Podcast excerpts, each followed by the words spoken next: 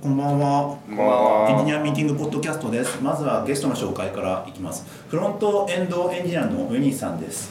よろしくお願いします。よろしくお願いします。そういきなりフロントエンドのウェニーさんですみたいな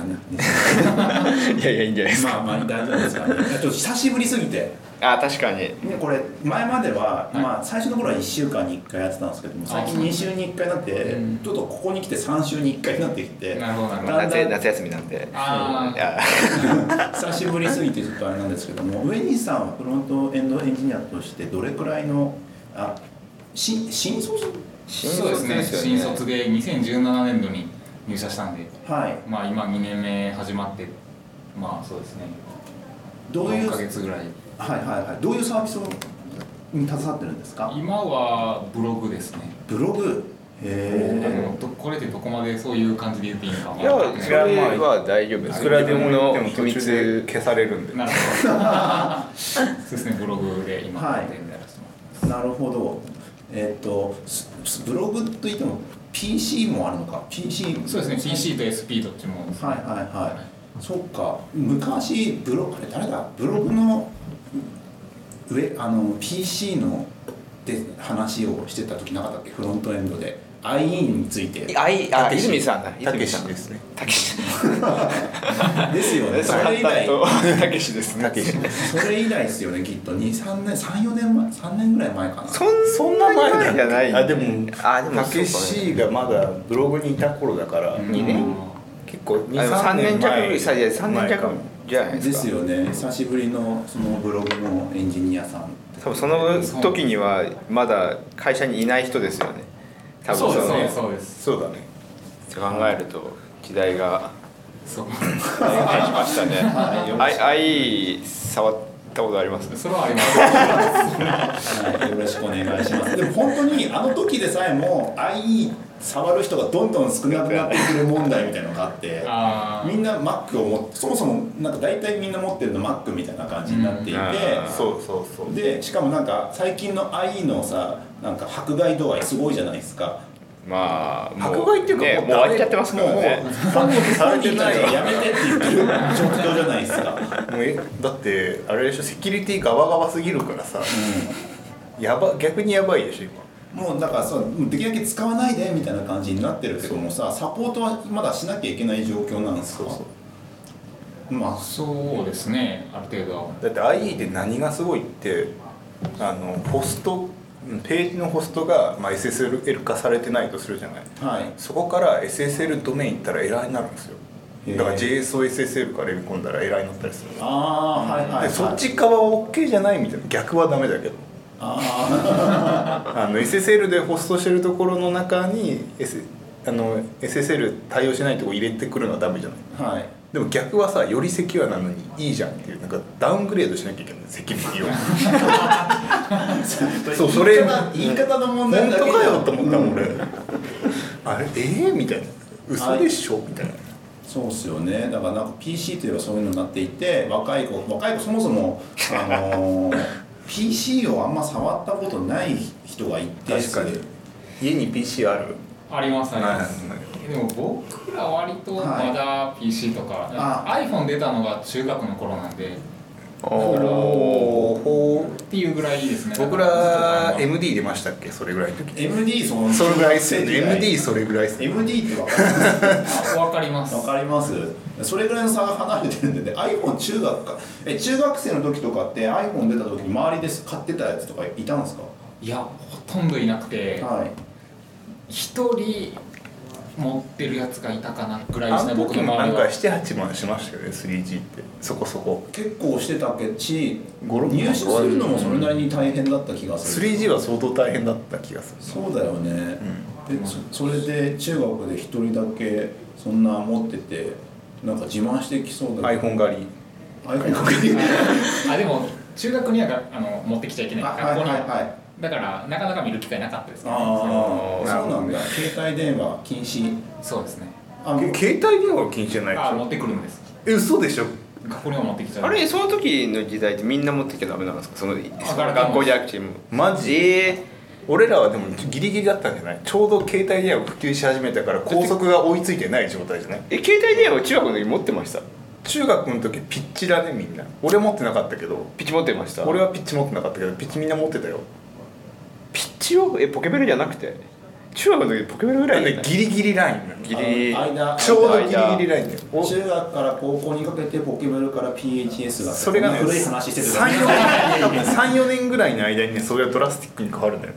ああの滋賀県だからかもしれないけどあのピッチがとか伝わるのが遅いからかもしれないけどもピッチがあでも確かにピッチャーピッチがもう2年ぐらいできっとしてるんですよ、ねなんか技術の進化が本当に確かにちょっと前までその公衆電話並んであの通知打ちして言葉を伝えるだったのがいつの間にかカタカナを送れるようになってそうそうてでそしたら PHS が出てきて携帯が後ろから出てきて N501i みたいなのが出てきてそうそうそうでまたカラーだみたいになってっていうシャメールがですよシャメールが出てきたりするカラーになって社メール来てそうですわなんかすげえぞになったりとかが多分3 45年45年だよねそう僕がだから高1の時にあのまだその学校の公衆電話に昼休み並んでたんですよみんなバーってはいポはいポケベルに打つためにと高一の途中だもんな携帯それがあの次の年からみんなもう i モード i モード言ってたような気がするから滋賀県は i モードだったんですかあのドコモしか入んねえんだよ電波が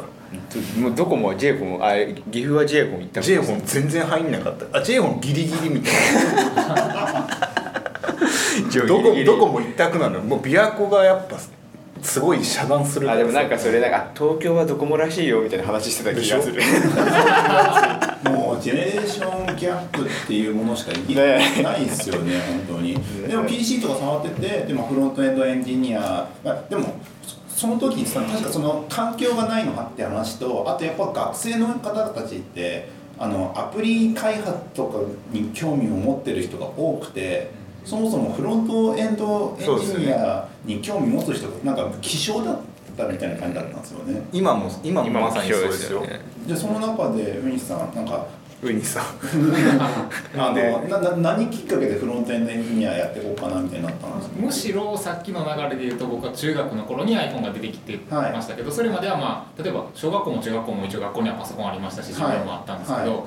その段階で僕は中学の頃ですけどその HTML はい書いてウェブページ作れるんやっていうことを知はっいて触り出したっていうのがきっかけだったんでまだアプリが世の中になかったですね使うっああなるほど触れるタイミングの問題なんですねやっそうぱあーギリギリのとこだていうねもうちょっとこうアプリ、うんあの方になるとアプリの方が盛り上がってそっきかてるとは思うんですけやっどぱ初めて触ったり作ったりしたところがやっぱ衝撃的衝撃点というそうなんかじゃないやっぱなるんだね HTML でこれもあれですね早すぎる最適化をした結果今希少希少な人いやいやいにやいやそうで周りで同期とかでフロントエンドエンジニアってどれくらいいるんですか同期でも割合はそんなに多くはないですよねやっうぱり。んアプリとかサーバーとか、うんうんでも、うん、か同期でいうと本当45人ぐらいです四五感人覚的に言うと何パーとかだもんね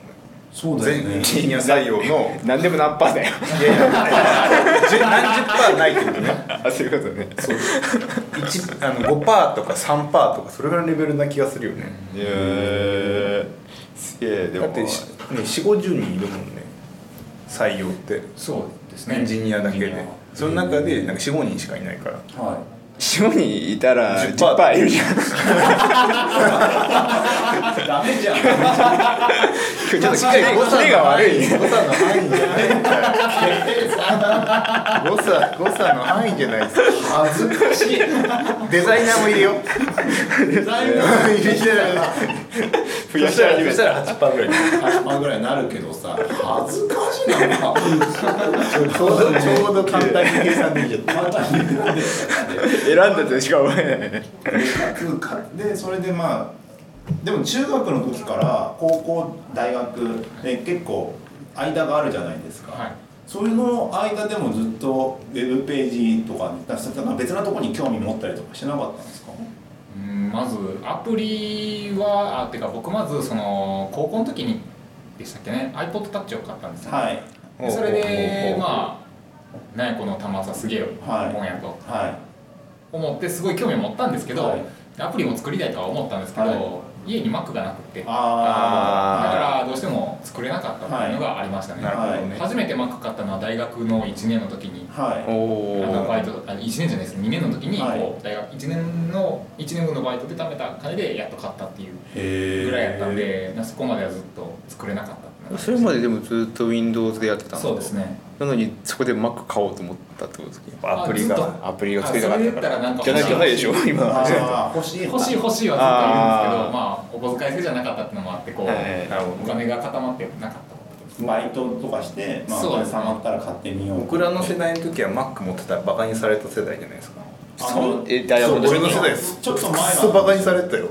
いやいやいやいや俺俺の時そんなことなかったいやいやもうあんな固まる復権す PC るみたいな復権する前だよね復権するギリギリの時だから iMac が出て僕 iMac 買ったんですけど、はい初代ね、はいそその後から徐々に良くなってっていうか OS10 が出てからですよね良くなるのって、はいそれまでの iMac もあの昔の MacOS の時はもうボロカスに笑ったよえあのあのなんだっけあの色色ついてるやつ色ついてるやつなんか一つのアプリケーションが落ちたら PC 全体が落ちるっていう仕様だから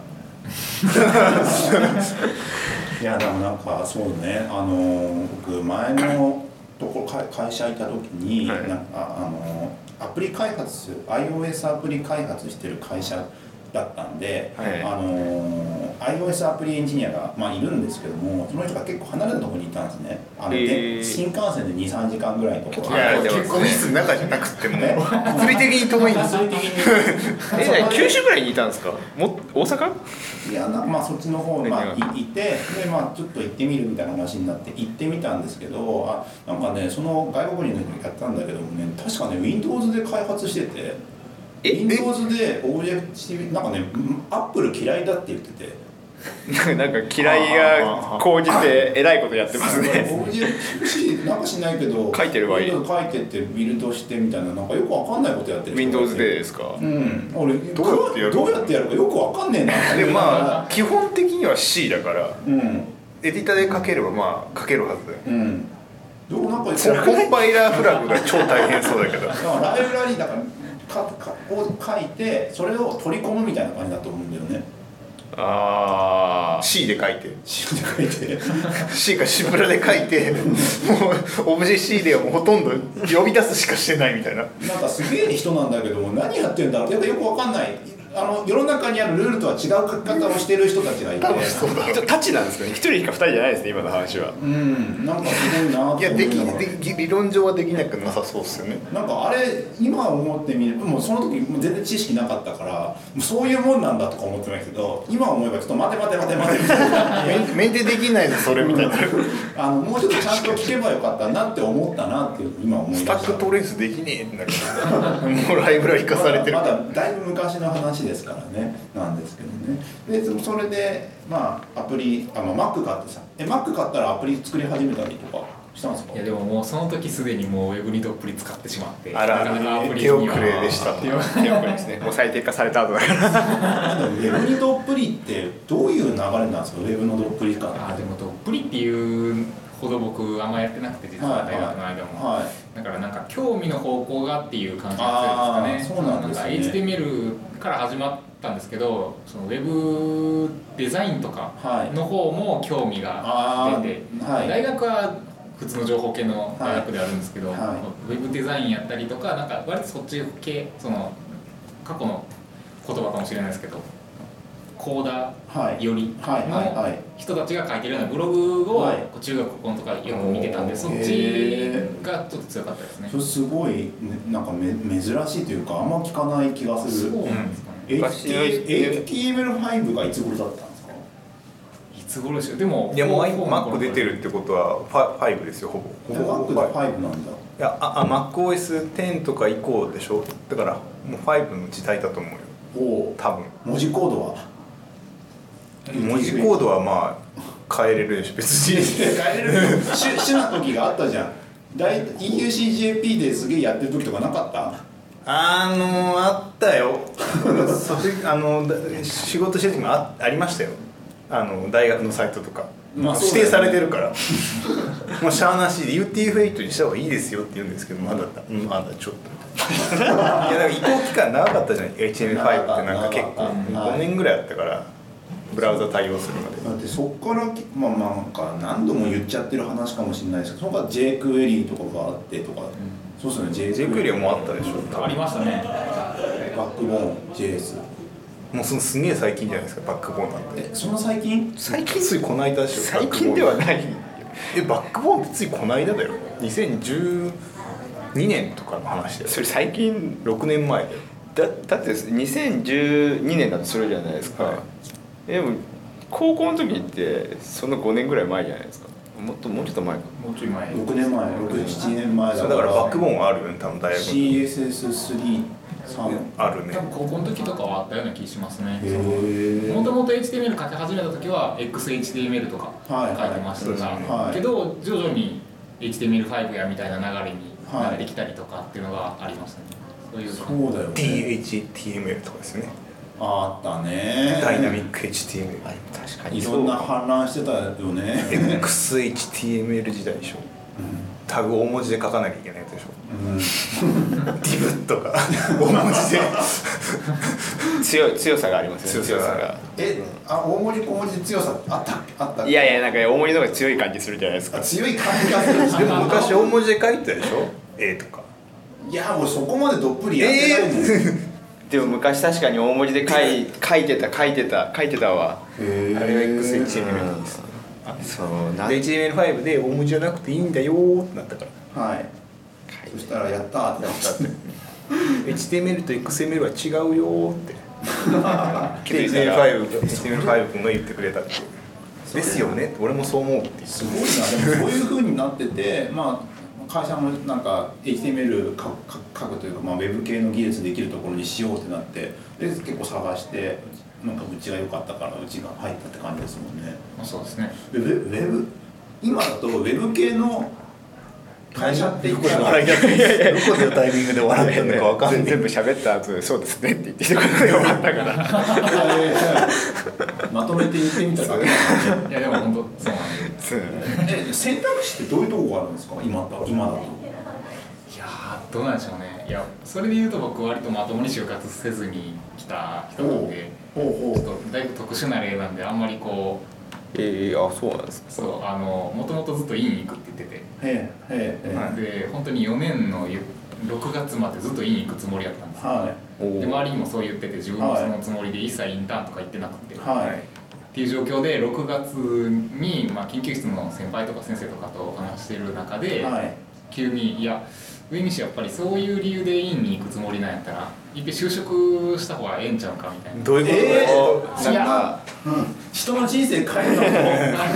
いやでもアアドバイスがあったかもしれないです アドバイスいや単純にこう技術力が当時自分の中で全然ないと思ってたんで、まあ、はい実際なかったんですけたど、のもただまあもうちょっとその勉強したいからその、まあ、時間稼ぎじゃないですけどそういうのは院に行きたいみたいな言い方をしてたんですよだったら会社入った方が学べるまよあ会社入るかそのまあ一回面接受けてみてはいあのほんまに技術力がなかったら落ちるやろうけど自分でそこは判断できへんやろっていうふうに言われてはでまあただその頃も自分の中ではいやインターンも行ってないしあーあの全く就全く就就活の準備しないままもう4年の6月でもう大体もう4年の6月なんて大体もう決まってるそうこだとよねが多いんですけどそうだよその段階で急に言われだしてでいやいやいやって言いながらでも先輩あ先生とかが、あのー一回力試しやと思って受けてみろっていはもう言われて「いや力試しやったら受けたるわ」って言いながら行きたかった会社をピックアップした時に、まあ、とりあえず僕がもうざっくり選んだのはヤフーとはい最後はいはやいったんですけどはまあ僕が一応どっちもエントリー投げたんですけど、はいヤフーに関してはもうその時すでに採用が終わっていてあーだからもうんう終わってますって言われただけで受けれなかったんで、そこで裁判いはいはいだけ受けるってなって、はい今オンライン実技試験ってあるんですけど、はいあのオンラインでその決め決められたお題のプログラムはいをは実装するんですけど、いへえまあ落ちるやろなと思ってたら通ってしまって、へえ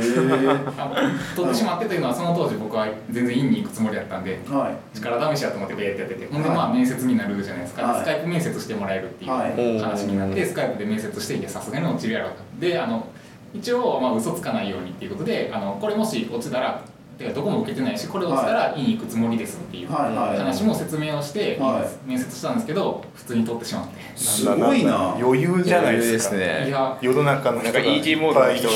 大変大変なの全然あの逃げるパスがすある状態やったんでもう奇跡的にこうスーって でも僕ら逆逆になんかそう思ってなかったから自然体でこう行ったのと多分かそうやと思いますがけどねとにかく自然にっていうのは意識してましたけどで最終面接東京にってなっていやへーでもそその頃まではまだあの院に行くつもりだったんですけど最終面接東京の予定いつ行けますかみたいな話になった時に「はいいやこれマジで どう?」で最終とも言われてなかったんで「はい東京次来てください」って言われはて「いい、やでもこれ最終やんな」ってなって どうしよあれ来るとこまで来てしまったうのそうなんですよでまだ行きの新幹線の中でも迷いながら行ってたんですよままあまあ実際行って須山さんと行ったんですけど、面接してもらってまあもう取ったら入るかなってへえすごい曽山さんすごいねすごい ね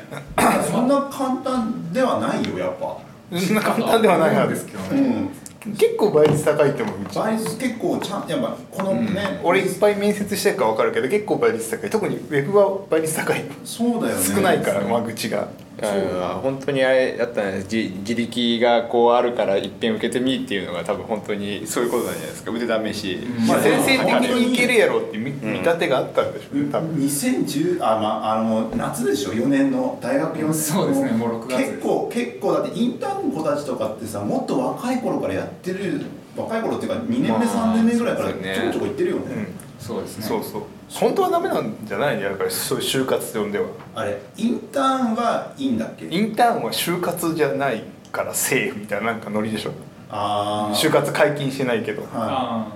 あまあはなんかもうなんか違うんじゃないかと思うよいへえまあどんなんでもグレーゾーングレーゾーどんンなどんなんでもハックがあるこれは採用に関係ないインターンですよっていう体でみんな世の中のインターンはやっているかやらでもインターンのところからあの評価をするところとかあるじゃんインいタやーあンるのよそれ働はきとかそれはありありますそようですよこうねこうちゃんと触れて触れてたらどうしてももう評価になるじゃないですか、まあそうだよねそうでも全体が違うと言い張るしかないです、いやなんかすごいよなって毎毎回思うことの一つだよねそのあの就職活動が始まる前から就職活動始まってるじゃないですかそう何なんだ何なんあれな何のなんだろう何なのっってていう感じなの、うんうん学業に励まないんだみたいな感じになそるうそうそうだって僕大学院の時の6月なんて就活するなって言われたからね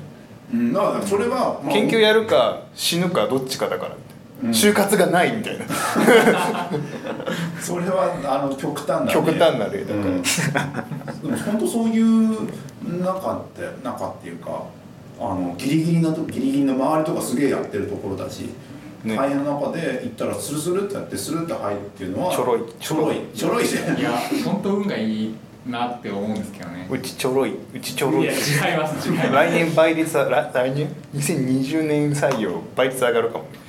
ちょろいあそこちょろいらしいぞウ ェブ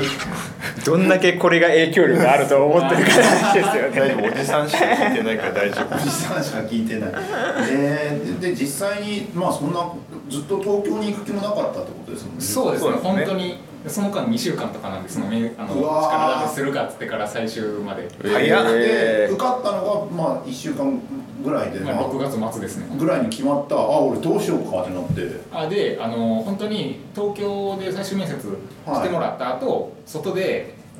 面接した先輩の外で待ってたら、はいはいまあ、別の人事の方が来て、はあのお合格なんで。えー、早い早い早っすごいんですちょよあのスカイプ面接もはさいっきしたって言ってたんですけど、はい一応2回面接スカイプ面接あったんですけど、はどっちもその場であの合格というか、まあ、次のステップに進んでほしいってその場で言われてい、えー、どういうシステムなんだめちゃくちゃ早かったですよ早っしかもそのスカイプ面接も2回連続で同じ日にへやったーりとか、なんかちょっとすごいことスピードだなスめちゃどくうちいゃうことどういうことはいなんかい1回目のスカイプ面接終わった後に次2回目のスカイプ面接してほしいんですけど、まあ、もしこのじあと時間があったらもうこのまますぐに今日できるんですけどどうしますかって言われてあで僕できますでも僕も転職もその手口でしたわ手口手口って言い方言い方言勉い強方会に行ったらこの後面接やれるんですけどやりますかみたいな話になっていややりますあいやなんかまあなんか軽くならいいですみたいな軽く 面接なのに軽くなるいやだってこっちはそのつもりいてないかあらー転職する気なかったからあそうか勉強会あるから来いよって言われたんそでれなんか勉勉強会行ったら同じパターンじゃな い勉強会行ったらじゃあこの後なんか希望者いれば面接しますけどやりますみたいになって僕遠くから来てたからその名古屋から来てたかあら終電あるんでっつったら「いやすぐじゃあ佐竹さんからどうぞ」みたいになっ てでそしてそしたらそのエージェントから「なんか内定出たよ」って言う から「えみたいな「マジですか?」みたいなえ「ちょっと待って俺まだ転職考えてな かったけど内定出てる」みたいな。どういうふうなすごいなめ面接対策じゃないですけどもどういうふうにやってたらよかったんですかなんか手応えみたいなのあったりとかしたんですか何聞かれるんだあれちょっあと何人事から聞か何聞かれるん技術者じゃないいわけでしょそこは技術者じゃないわけでしょスカイプまあミスそうですね、面接相手が人事のはい人事の方ですはいはい何聞かれるんだろまあ、大学の間にしたこととかへへなんかえまあ、そういう感じですかね主にはうどうやってそれでなんかこいつはいけるっていなや今聞いたらなんか出てくるかもしれないからいやー大学の頃何してたんですか えーでもいやちょっと徐々に忘れてきてるん ですけどまあそうだよね大学時や代っぱあでれすじゃねない自分探ししなきゃダメなんじゃないいやでもそこで一応あの特技として手品があるとああそうですねそれも手手だ言うな言ったそれ手品しただかなあでも趣味の欄に書いてたエントリーシート的なところにそれで受かってるとかないよまさかいやこいつは面白い書く人いそうだけどね手品だって言ったら手品はいるよ手品はなんか3年に1回ぐらい見かける気がするでも大したのじゃないやつが多いのよあなんーかカードをちょっと当てるみたいなでもなんかそうもしかしてその欄に書いて特技の欄に書いてあるぐらいだったら俺だったらピックアップしないかもしれないそうねだからそのなんか二三個知ってるみたいなやつなのよそういうあー時手品出てくるやつはいはいはい上にいるやつも違うからなんかそういうんじゃないそういうんじゃないやつだからえそれどうえな何手品はそのフロントとかウェブとかの話ではまた別の文脈で手品を覚えてたのあそうですねそれもっとそう全然違うんですけど小学校の時にはい趣味でやりだしてというか小学校の時に俺手品やろうかなみたいなことやをばいよ何きっかけで思うえーでもテレビであーそれこそミスターマリックさんとかはいマリックまさかの本当にそうですねあいつは手品じゃないよハンドパワーだよ 奇跡の方だから超能力の方だから手品手品って言っちゃダメだよ世界を守るなあみちゃんとマジックしてる種明かしとかしてるタイミングだったりするんですよ あれやってみてえなとか思ったってことだよテレビ見ててそうですね、へーあとはこうおもちゃ屋さんとかにもマジックコーナーってあるじゃないですかああるあるあるあいうところをこう一つずつ買ってったりとかそんはないはい感じでしたね、はいえ何種類ぐらい買買ってるのそういうのってえーでもああいうなんか道具で買ったのはでも10個ぐらいかなと思うんですけど、はいまあそれぐらい買ったところでなんか1冊本買ったんですよ、はいでそれがカードマジックできるっていう本で、はいはいこう普通の仕掛けないトランプでできるよっていうやつあでそれれをやりだしたのが多分きっかけでそのへー言うたらこう基本の技術を組み合わせれば無限にこういろんなことできたりとか基本があるんだやっぱ基本があるでしそうですねやょっぱ視線誘導とかでしょそういうことまあでもあるんですよええ今種上がせないけどそういうことじゃないいいややいやそうそうそう簡単に言ってくれないよいやでも視線誘導分かってても絶対に分からないのよあなんか間人間の本能疲れてるからへへえーそういうのは普通に書いてあるのその本には書いてるんですよねネタはいやなんかそんな本が普通に売ってたらさそれ読んだら誰でもみんな知ってる高いんじゃないめっちゃ高い3万とかいや全然そんなことないです1500円えでも本屋に売ってませんあのマジックショップマジックの解説本のあ意外とそのシありますよシンプルというかなんていうかなんか空空想価格読本なんかクソ学校読書それ違うに売ってますあの売ってるやつね本屋に売ってるんですけどへえそ3れ3000円ぐらいです大体、え読んだら誰でもできるんですでかきると思いますあもちろん練習しないとダメですけどままあそれはそうだよオライリーの JavaScript 本用意は誰でも JavaScript 3000円ぐらいどれくらいでやらないと結構どっぷりはまんないななかなかうまくならないイメージがあるんですけど結構ねなんか何百時間何千時間確かにどのくらいやってたんです時間なのかわからないですけど、うん最近思ったのはこう結構マジックってこう裏の種というかはそのマジック成功するためにやらなきゃいけないことと、うんでもお客さんにそれをばらさないようにこうお客さんにはこうこういうストーリーで見せないといけないっていう2つの世界を同時にこう頭の中で処理しながらでやらないとダメじゃないですか、いへえだからそれって流れ慣れてないとうん混乱するんですよやると、だあからこへーなるほうど一回飲み会とかで、はいちょっとあいつにマジック教えて、はやらせてみろよっていう流れになったことがあって、はいはいこっそり隠れて教えてみたんですよ、はいで実際やってみたらゆっくり確認しながらやったらできるんですけど実は際こうお客さんの前でやれってなった時にもう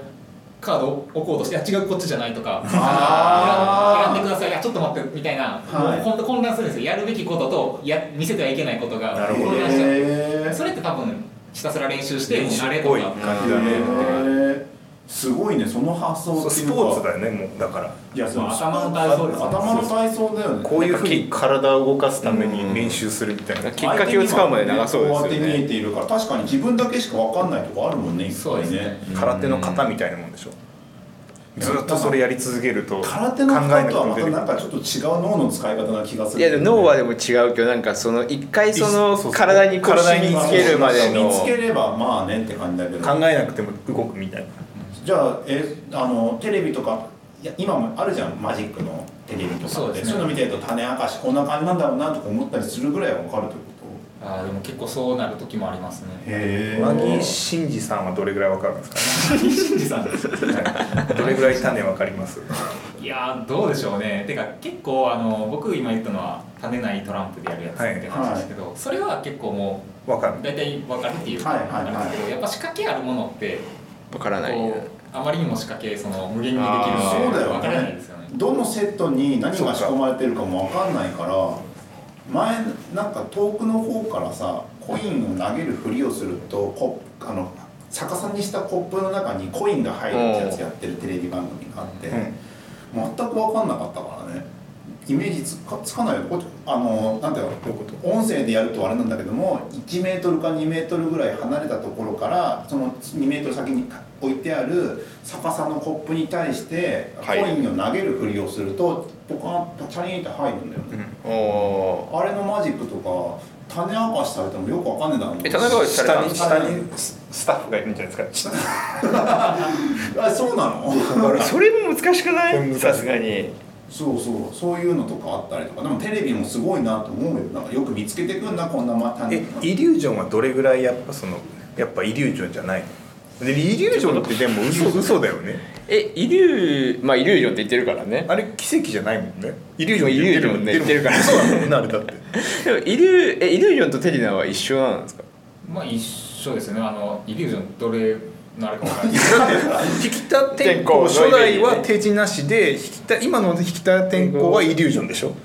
そうかあれそうじゃないわかんないどうだほとんど区別が今今今のがイリュージョン今なののは引田天功はイリュージョンでしょ手品できるようになってなんか良かったこととかあったりしますあでもそれはやっぱり会社でもう今日もそうですけど、は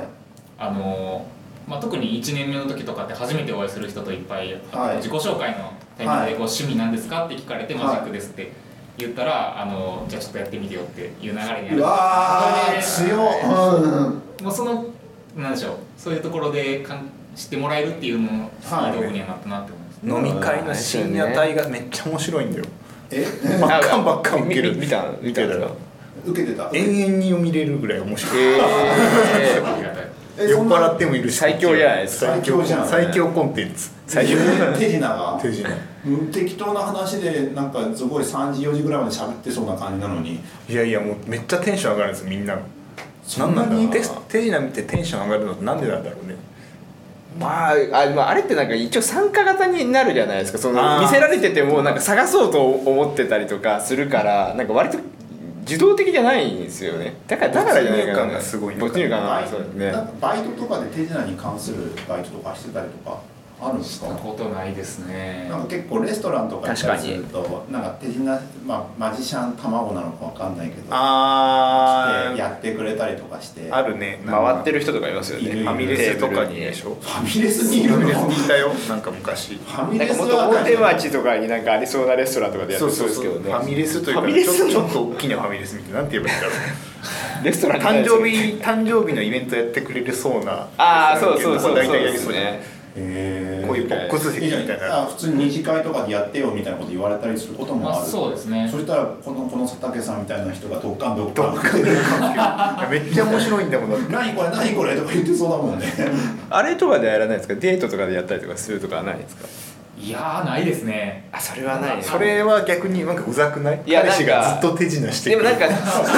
多分やってない人の多分イメージとしてなんかいやテリナってなんかそういうことやってそうだなって思わないですまかあ、最初だけじゃんきっ付き合うまでのところは手品とかあるかもしれないけど、うん付き合ってからもずっと手で品付き合ってから素人は言ってないですねうざくない合コンで手品は合コン確 かに合コンとかはなんかありそうですよね合コンとか受けるんじゃないここないですねまあまあへえこれししじゃあ行ったらやるかも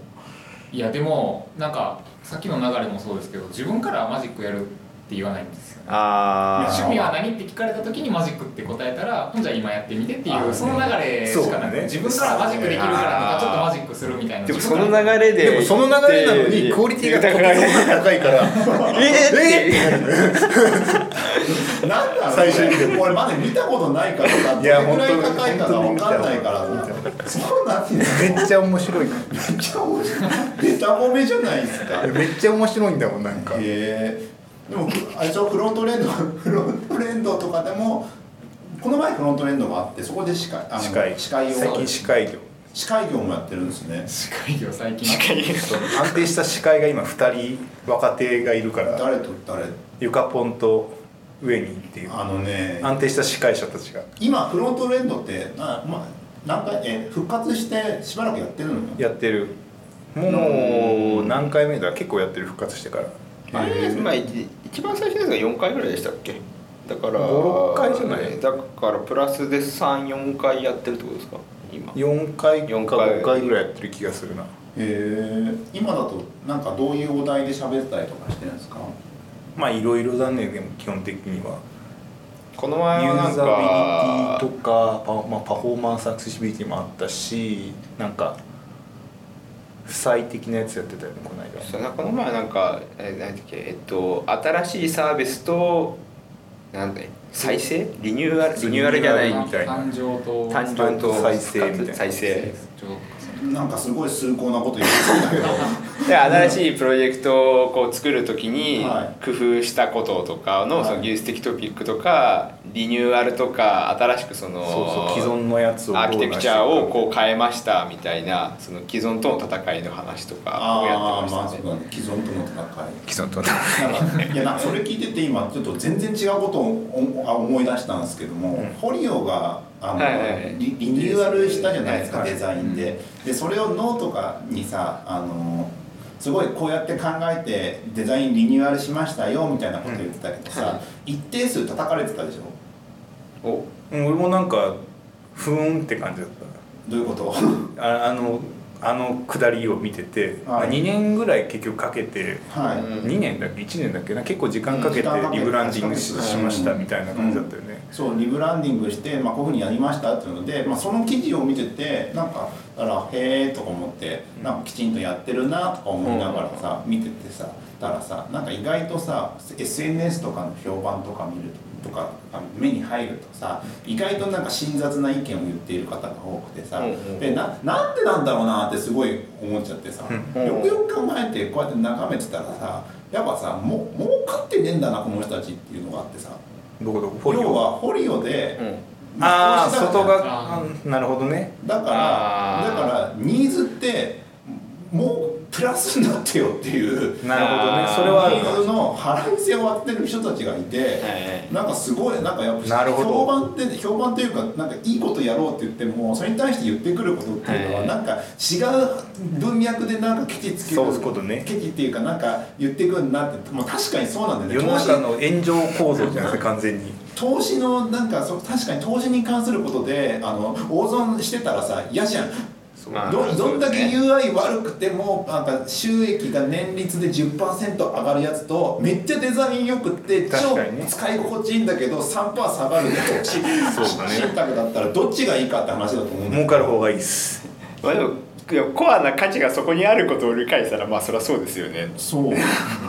なんかそっちなんだっていうなとんかころなんかをでもだからリブランディングのやつはそう逆言ってないなんかお金のなんかその汚らしさを排除するためにああいうリリブランディングになってるみたいに言うことじゃなかったああそうそうそうそうれなんかそういう感じだったよねそ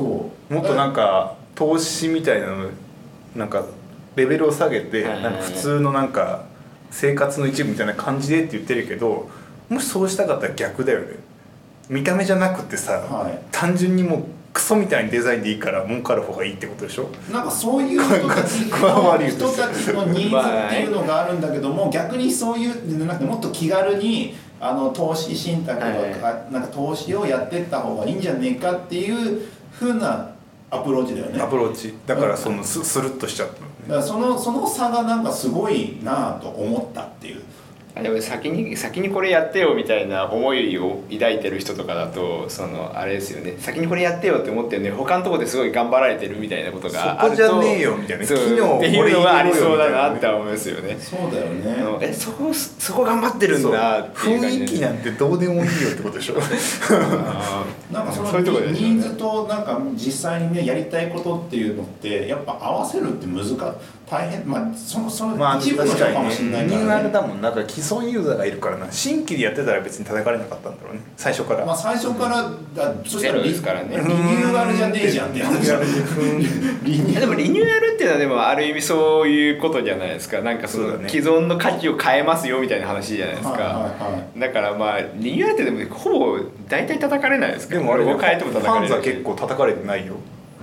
ああれはそういうことなんじゃない偉いやっ人がぱでファンザでもしかも結構よくよく見ると、はい結構ロゴとかよく見たらかっこいいんだよーああよくできてるなと思ってファンザ、へなんか簡単そうだけど簡単に書けないなんか独特のフォント使いだよファンザへーでもなんかそれってあれじゃないですかその他のところがちゃんと満たされた上でそうそうそう変わってたらだだからからその本当に満たしてほしいところを満たされてないよってなってるところそういうことだがよっねてことじゃないですか。いやなんかねリブランディングって作り手からすればすごい思いを込めてやるのもすげえわかるけどさ、つあの見てる側からするとさ目的が若干違った時にさすこらこらって言う人もいればさ、全く興味もない人もいるんだろうなっていうのはやっぱそうなんかなんだそろうういなうリブランディング失敗って何があるんだろうななんかなんか結構あるような気がするんだけ どなリブランディング失敗で俺思い浮かぶのはウィダーインゼリーかなあウィダーインゼリーって森永森永ってー失あ敗あっていうパかあれですよねパッケージのやつですパよッねケージのやつでもともとウィダーインゼリーっていう名前であれウィダー社だっけウィダー社があってウィダー社のライセンスだけもらってんだよねそうだウよィダーが作ってないんだよねあれでその後に一旦なんかやめてスポーツとかなんか使いそうそうそ方ドリブンなのかなにそう変えてそれがうまくいかなくて今インってあれウィダーなんてついついてないんだよね今そう森永インです かインインっていう名前になってんだよね今ねインってインであれでなんかもう一回頑張るぞみたいになってんでしょそうあれとかはなんかうまくうまくいかなかったっていうかそうだねうまくいかうなっかかっりたうっかりしちゃったやつだよねあれなんだっけ何に変えたんだっけマルチビタミンとかじゃなくなった時があったんだよね確かだから今インですねインあそれはあ種類種類じゃん ビタミンゼリーインの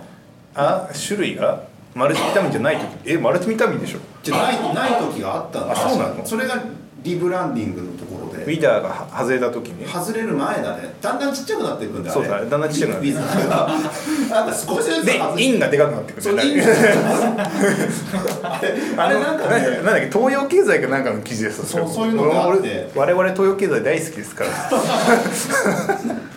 あれあのデザインのなんか流れとか試行錯誤感はなんかすごい面白いなとか確かに東洋経済好きかもしれないね東洋経済好きだね東洋経済って失教全力2回だってよばっか見てますもんねっていうのがあったなっていうのがあったねあとなんだろうななんかリニューアルしてやめましたああれうん失敗しましたってなんかあるかなでもあるよなちょっと探せば出てくるな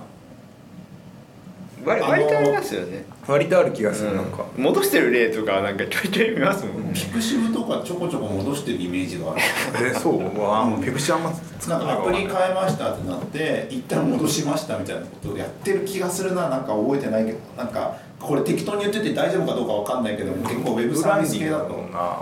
うんでももうあれあれですよねなんかこう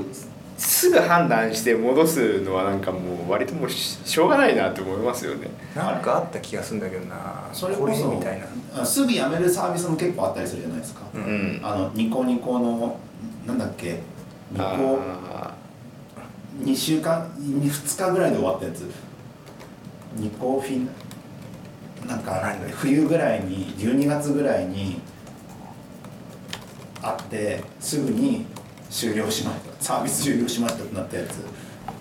とかもうなんかうろ覚えでしか喋ってないよねすいませんリねブランドでもエバーノートも変わったもんねエヴァノートも変わったねーこれあれなんです絶よね妙に変わったこう失敗してるやつだから変に名前出すとよくないんじゃないかって思っちゃう俺ドロップボックスがなんかいまだにちょっとまだどっちもどっちもなんだよないデザインがやなんか変わったじゃんリブランディングも変わって変わっなんか割と好きなんだけど、うん好き好きなリブランディングだったのに使いづらいんだよね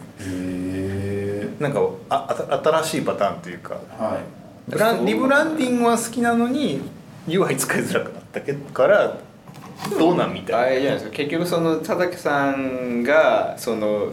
コアのストーリーにはまってない人だった から除外されたってことじゃないですかそのタなイんプか使いづらいんだよなと思ってい難しいよねリブランディングってあミディアムとミディアムって変わったの変わったじゃんあのなんか緑のさこういう M からさ、はいただの M になった時にもうボロあーッカス叩かれてたじゃんあそうなんだえみたいなへーただの状態になってはいへってなったじゃんみんなへえでもよく考えたらミディアムのコアバリューそこじゃないから別にユーザー減らなかったみたいな まあそうだよねそうねいや誰もあの M なんて気にしないからなさんかあの変え変えてな慣れたら大丈夫なパターンのやつと本当になんか変えた時に慣れたら大丈夫とかそういう問題じゃないやつとの切り分こうけいしなうきゃいのけもない多やつ分慣れたら大丈夫なんだよなあ慣れたら大丈夫なんだけどヘイトが溜まり具合が多いってことでしょ多分なんかそう慣れたら大丈夫とかっていうこっちの話じゃないんじゃないですかだって今の話は別のところにこうやってほしいものがあるのにっていう流れじなゃんかそこないですか。のまあ差があったっていうだけの話で、うんそのリブランディングに対して別にね、うんそれはそれ関係ないででしっょていう人が、まあ、それのおかげでそのニュースに乗りやすくなったとかあるんだったらもう全然いいじゃんって感じそれも狙ってるかもしれないです。そうそう何でもいいから叩いてやろうと思ってるやつが待ち構えてたってだけでしょまあそれも可能性があるからねもうやることなすこやることとなすことそう気に入らないかもしれないし。なんですよねって感じですねフロントフロント連動でやってるのがそのすげえは。視 界ね視界からだいぶなんかなんなんで掘るような話になったんだっけ途中いでやあのそのフロントエンドのああれの新しいそこからリブランディング来た誕生あー再生再生。再生のところの話狭いとこから入ってきたんですねの話ですよねなんか自分で発表とかしたりとかしてるんですかそうですね一回だけやったよねどんなテーマで話したんですか、えーともうそれはそのもう一人あの同じ部署に配属されたはい新卒の同期がいるんですけど、そのそいつと2人ではいなんかそのブログの、まあ、に配属されてそのシステムとかを見てそのお思ったこと感じたことみたいな感じですかねすごいざっくりしてるんですけど。いえな何を思ったんですか実際思ったことっていうかこう、まあ、ここはすごいいいとこやなとか、そういう、まあ、気づいたことみたいなはいのはを、いはまあ、発表あとはまあどういうふうに自分らでえっ、とあそれは書いてないかまあなんか変わったとこといかあ発表あしたような気がするんですけどへそうえですねまあちょっとでも確か新に新さ卒特権みたいなとこ結構その新卒で入ってさ、はいまあサービスとしては10年以上ですもんね、のサービスに入って、じゃあこういうシステムなんでよろしくって言われた時に見た時の規模のでかさにちょっとびっくりしそうな感じがする、まあ目黒はビビるでしょうねそうですよねでしかもなんかわわかんパッと見全部把握できないでしょやっぱりそうですよねいやそれで言うとあの規模のでかさも最初分かりませんでしたああ最初。いればいるほどどんどん広がっていくとい うかそんなところで繋がっていく何その機能とかあるよいねまだにあります俺もいまだにあるもん6年ぐらい働いてるのになんすかその仕様みたいな 初めて聞くの出てきたみたいなむしろ後からじわじわ来てこう大きさを感じることがありますへ え何年前の行動が置いてんだとかありますからねあ実態を誰も把握してないみたいなあすごいよね。一番最初にそことか行くとねびっくりすると思う次なんか新規だとか言ってやった時に自分分かりやすいよいや分かりやすいけどその分自分で動かさなきゃいけないとこ多くない多くがない違う違うところが。ね発達してるから大丈夫ですそんなんだろうそんだなってオーケストレーションも簡単じゃない今まあまあまあねアメブロなんていまだに全部なんだろうインフラ屋さんが頑張ってやってるでしょオーケストレーションしてるでしょうん人力人力なのか人力でしょあのサイズどでこ人力をどこまで指すのか分からんけどまあなんなんていうの、まあ、シェルスクリプトを自分で叩いたら自分その人ですよねあー再起動スクリプトとかをやってたら最強のスク リプト再起動再起動再起動再起動最なんか この最強スキルだ。何でもやれるぞこれ。マイマイス q l のローリングアップデートみたいなダーンみたいなさはい、まあそれはいいじゃんもう30台ぐらいあるとバー大した数じゃん最強のスクリプトの割には大したもんねえじゃん今だったら30台ぐらいでいけちゃうかないやいやいいやいいやけないからもっと全然採用最す高るのスプレッドあった最ら強なのにたった30代かよみたいになるじゃんもうちょっと最強らしいことやってよインスタンスでかいいやもうちょっと最強っぽいことやってくれよみたいな感じのでもこれ無理だからなっていう時に叩いたらあやっぱ最強のスクリプトだと思うくらいのやつで言ってほしいっカすよサンドラやっノードのやつですかねぱいやいやいやいやいやカサンドラノードってどうやってアップに深けるいのやいやいやいやいやそうなのか感想えじ実際に思ったことの1位というか思ったこと思ったこととかなんかまあ内部の仕組みを,、はいをまあ発表じゃないですけど、はいまあそういうのしたイメージだったんで思ったことまあ内部のな何いんかですこけどとまあそう何やりますかねまあふ普通に大きいのですまあ数年前にリニューアルをして、はいドリダックスで今動いているところがあって、はいまあ、すごいその過去の状況とかを聞くと本当にすすごい環境が改善されていったりそうなんだへーだいぶ良くなった方だ本当にそうなんだあのまだそのシステムの半分がまだ刷新できてないんで、そっちの方を今触れるんですけど、はいだからそこと見比べると本当に違うなっていうのが実感できるんでまあ、そういうあたりとかですかねあれどうやって変えてったの実はあんま知らななんくかてちょっとずつちょっとずつなんかすごい巨大でなんだろうその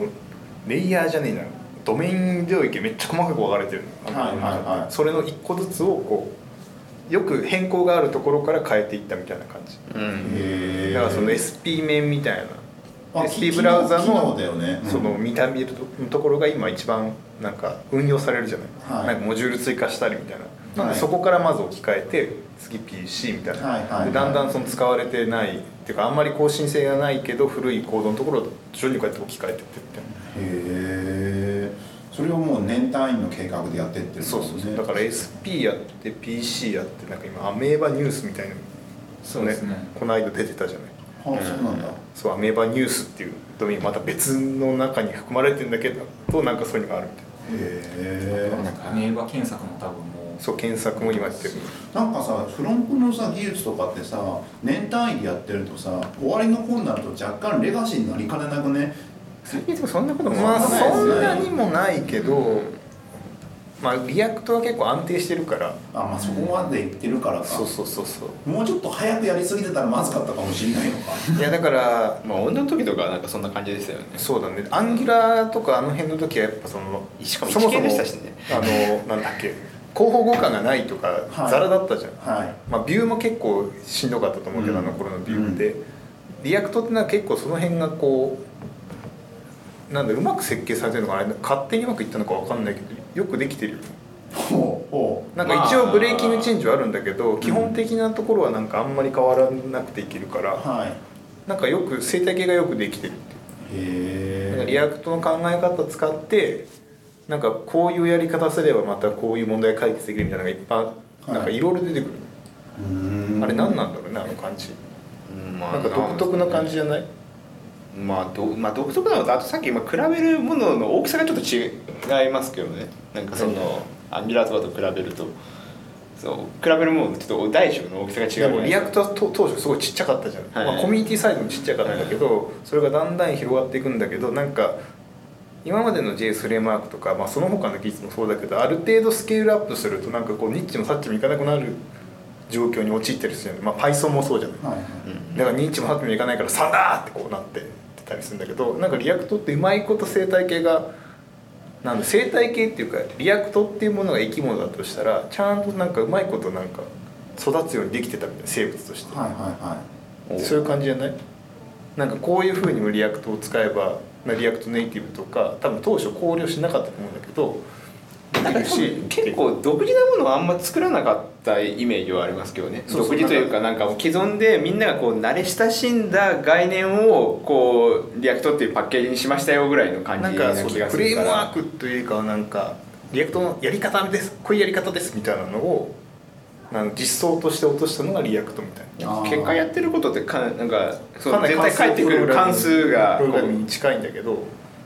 だからそうそこがうまく一できた番大きかったんじゃないですかそうそうなんか他の概念をこう取り入れちゃうとやっぱ崩壊することってやっぱ多いじゃないですか新しい概念とかだと、そうだからそれがうまいこと言ってるからだんから結構大丈夫いうーんでそのなんかその他のフロントエンド技術とこう緩やかにつながるように作られてるからはいはいはいまあまあ大丈夫なんだよねえだからビューとかの方が逆に積む時があるんじゃないかと僕思ってますけど今はすごい人気じゃないーはいバーンってー、はいけどあれビビューの方が積みそうじゃないってなんかまあ、でも多分ねそうでしょうねそのなんかリアクトとかって割とその別にリアクト使わなくてもリアクトっぽい構成組もうかなって思ったらスからでも割とそういう構成自体は組めるじゃないですかそうねビューはそれできないじゃないですかできないビューがだからビューにそこなんじゃないかなと思ってうん基本にものすごく忠実になったところに対して欲しいものだけがこうパックされてるイメージがうんリアクトなんじゃないかなってそうだねだって、なるほどねトランスコンパイルしたらまあ JS ですからねただうんまあそうですねでそことの VDOM とのブリッジがあるだけでしょじゃあトランスコンパイルしたらまあ JS なのは大体まあそう かはいそんな感じで1時間ぐらいですよこれではいはい、はいこんな感じでしたけどもあの上井さんとしてはフロントエンドエンジニア2年目で、はいこれからどういうことやっていきたいよみたいなことがあったりするんですかうーんそうですねとりあえずちょっと今ブログの方でお、まあ、大きめの,、はいそのまあ刷新の、はいさっき言ってはいはた流れの次の部分が始まっているところなんで、まあ、はそいっちが結構かかりそうなんで、とりあえずそれはやりきりたいなと思ってます、はいまあ、その後についてはちょっとあまり考えれてないですけどおーまたさすがに1年以上先になるので、はいはいはいいやーあれですよねこうそ卒がないっていうかあれすごいクリーンですよねそうねすごいクリーンですよもねう一人ね新卒でいるそのさっきのパグってやつがねすごいクリーンじゃない 対照的バランスが対照的取れてるよねバランスが取れてるバランスが新卒ちょうちょうどいい両方ともクリーンだとまあちょっとなんかなんだろう意外性に欠けるなってなるじゃないーなんかちょっとあんまりなんかちょっと物足りないなもうちょっとダダーティーさが欲しいそうとダーティー2人だとちょっと手に余っちゃうでもちょうどいいんじゃないちょちょうどいい感じがするはい、そんなわけで、えーっとまずここでなんですけども、えーっと大事なお知らせが1個ありますと、はいなんですけど次回ちょっと一区切りこの番組がえしたいと思いますでなんで理由を言うんですけど、はいこれ言葉にしないでねっていうので、はいありますけどえーっとですねいろいろありましてやり方が多分リモート収録かなんかやろうかなとか思っております、妹はいリモートなかのでリモート収録うん、あの普通に音声でスカイプかなんかでやるようなやつとかあーちょっとやろうかなとか思っているので昔やれなかったやつですね昔やりたかったやつを海海外でやろうかと思ってた3回やろうと思ってる時んで間差の問題時が間差の朝こ今度ね時間差がなければ確かにいけるかもしれないですね1個減ってるからそうですそうですってことなんであのまあちょっと次回はちょっとあのちゃんとやろうって感じで、い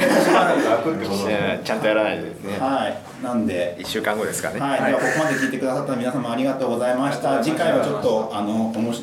なんかゲストちょっとちゃんとした人よ面白い人呼ぼうと思うので、ちゃんとハードル上げたなあの変 もっとなもっとっていうかすごい変な人を呼呼べたらいいなと思う。クリーンじゃない人ってことですかクリーンじゃない。いいっ すはい、ということでありがとうございました。ありがとうございました。